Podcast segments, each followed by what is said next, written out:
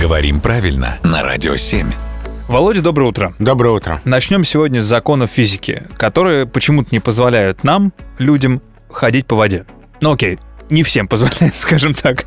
А вот судно почему-то, корабли, они по воде идут, они плывут. Это почему так устроено? Ну, ты нашел филолога спрашивать физику. К- Конечно, ты же сам сказал, что в словарях русского языка есть ответы на все вопросы. Но Ну, вот в словарях русского языка у глагола «идти» больше 30 значений.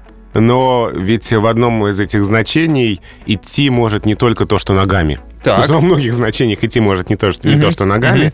И в том числе, если это идет речь о судах. Так. Но это больше вот, действительно профессиональный, потому что мы же можем сказать «корабль плывет».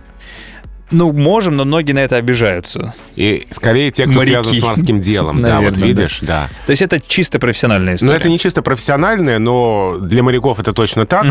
И из профессиональной речи это в литературный язык тоже иногда проникает. Ну, так-то корабль, если возвращаться к законам физики, он все-таки имеет плавучесть, поэтому он плавает. То есть ты не моряку говори «корабль плывет», а моряку говори «корабль идет». Ну, если когда-нибудь у нас состоится разговор с моряком, буду помнить твой совет. Спасибо, Володя.